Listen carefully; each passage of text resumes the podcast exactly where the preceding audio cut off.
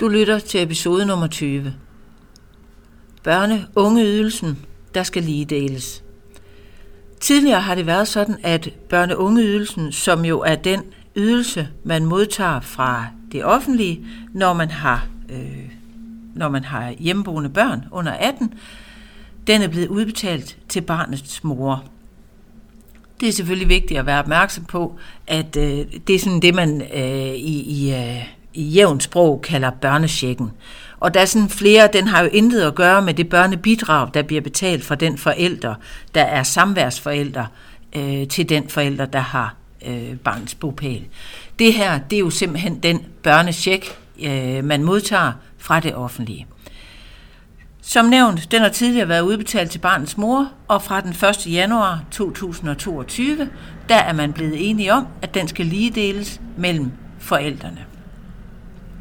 Det vil sige, at med de nye regler, der kommer fra 2022, der bliver børne- og ungeydelsen som udgangspunkt udbetalt med halvdelen til hver af barnets forældre, forudsat, at der er fælles forældremyndighed. Hvis det kun er den ene forælder, der har øh, hele forældre, ene forældremyndigheden kan man sige, øh, så vil det fortsat være den forælder, der modtager hele ydelsen. Det kan jo typisk være øh, som skilte forældre, hvor, man, øh, hvor den ene forælder også ud over at have bopælen, har fået tillagt øh, hele forældremyndigheden øh, hos sig, jamen der vil det fortsat kun være den forælder, der modtager øh, ydelsen. Hovedreglen for ligedeling, den bliver sådan. Samlevende forældre, øh, der bliver børne- og ungeydelsen ligedelt, uanset øh, om de er øh, gift eller om de lever papirløst sammen. Altså med samlevende, der tænker jeg, at, øh, at der skal du forstå det sådan, at det er forældre, der fortsat øh, bor sammen. Og her er det altså ligegyldigt, om forældrene er gift med hinanden, eller om de er samlevende. For forældre, der ikke er samlevende, det vil sige altså fraskilte, eller, eller i hvert fald har ophævet samlivet, hvis man ikke har samme folkeregisteradresse, øh, så bliver hovedreglen, at den forælder, der i forvejen modtager ydelsen, altså det vil sige øh, her fra januar øh, 22, den der i forvejen øh, allerede modtager ydelsen, den fortsætter med at modtage hele ydelsen. Det gælder ikke, hvis forældrene aftaler, altså hvis I som forældre aftaler, at I skal lige dele ydelsen. Det kan for eksempel være, at I aftaler det, fordi I har 7-7-ordning eller 6-8-ordning. Så aftaler I måske, at, øh, at det vil være lige så fint, at I øh, deler ydelsen. Det kan også være, at det er sådan, at øh, den ene forælder via en, enten en afgørelse eller en samværsaftale kan dokumentere, at barnet bor mindst ni dage ud af hver 14. dag hos den ene, så vil det være den forælder, der fortsat har krav på at få hele, øh, hvad skal man sige, øh, hele betalingen til sig. Hvis forældrenes øh, fælles folkeregisteradresse øh, den ophører i 2022, så bliver øh, ydelsen som hovedregel lige delt. Det gælder ikke, hvis man aftaler, at den ene forælder skal modtage hele ydelsen, eller at den ene forælder med en samværsafgørelse eller med en aftale kan dokumentere, at barnet bor mindst 9 dage ud af hver 14. dag hos den person til de her overordnede regler, og det vil jo egentlig sige, hvis du sådan sidder og leder efter, hvor de helt store øh, forskelle er, så er de der ikke, kan man sige. Det er sådan meget øh, det, det, den samme øh, Øh, det, det samme schema i måske i nye klæder, kan man sige. Altså, fordi det er sådan hovedreglen, at jamen, man kan sagtens få det lige delt, hvis det er det, man aftaler, eller hvis man i forvejen er gift, jamen, så får man, øh, så får man det udbetalt med halvdelen til hver. Men hvis man for eksempel kan dokumentere, at jeg har øh, mit barn minimum 9 dage ud af hver 14. dag, jamen, så er det, så, så skal jeg ikke, så risikerer jeg ikke, at jeg skal til at lige dele ydelsen med, med den forælder, der har barnet mindre end mig.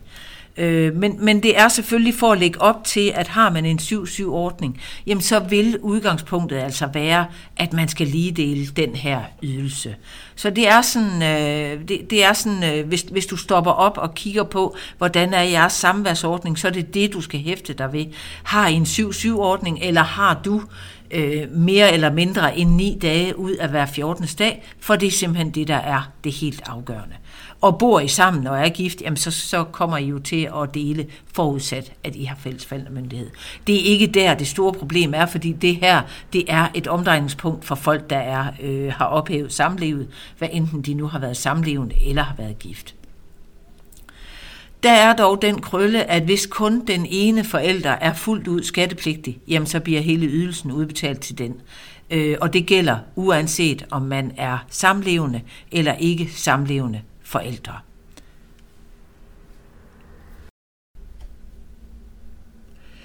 Indkomstaftrapningen.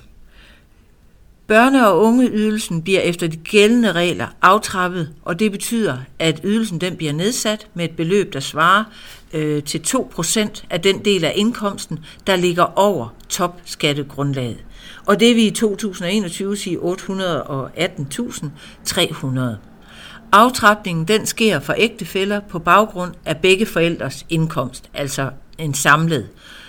Der sker ikke tilsvarende en, en, øh, en fælles aftrapning for ugifte samlevende. Her foretager man alene en aftrapning øh, for den, der får beløbet, altså ydelsen, udbetalt.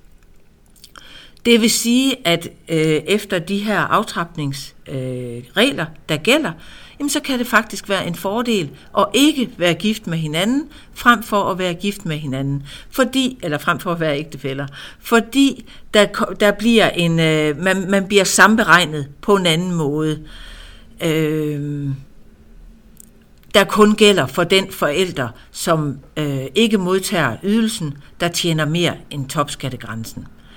Forskelsbehandlingen af ugifte samlevende og ægtefæller, den er selvfølgelig blevet kritiseret, men det har altså ikke betydet, at der er lagt op til nogen ændring i forhold til den her aftrapningsmodel. Så har man indtægter, der rammer øh, topskattegrundlaget, som jeg nævnte 2021 på 818.300, så skal man være opmærksom på de her regler omkring øh, aftrapning af ydelsen. Det var det, jeg ville komme ind på omkring den nye model af børne- og ungeydelsen og omkring øh, øh, det, at den skal lige deles fra 2022.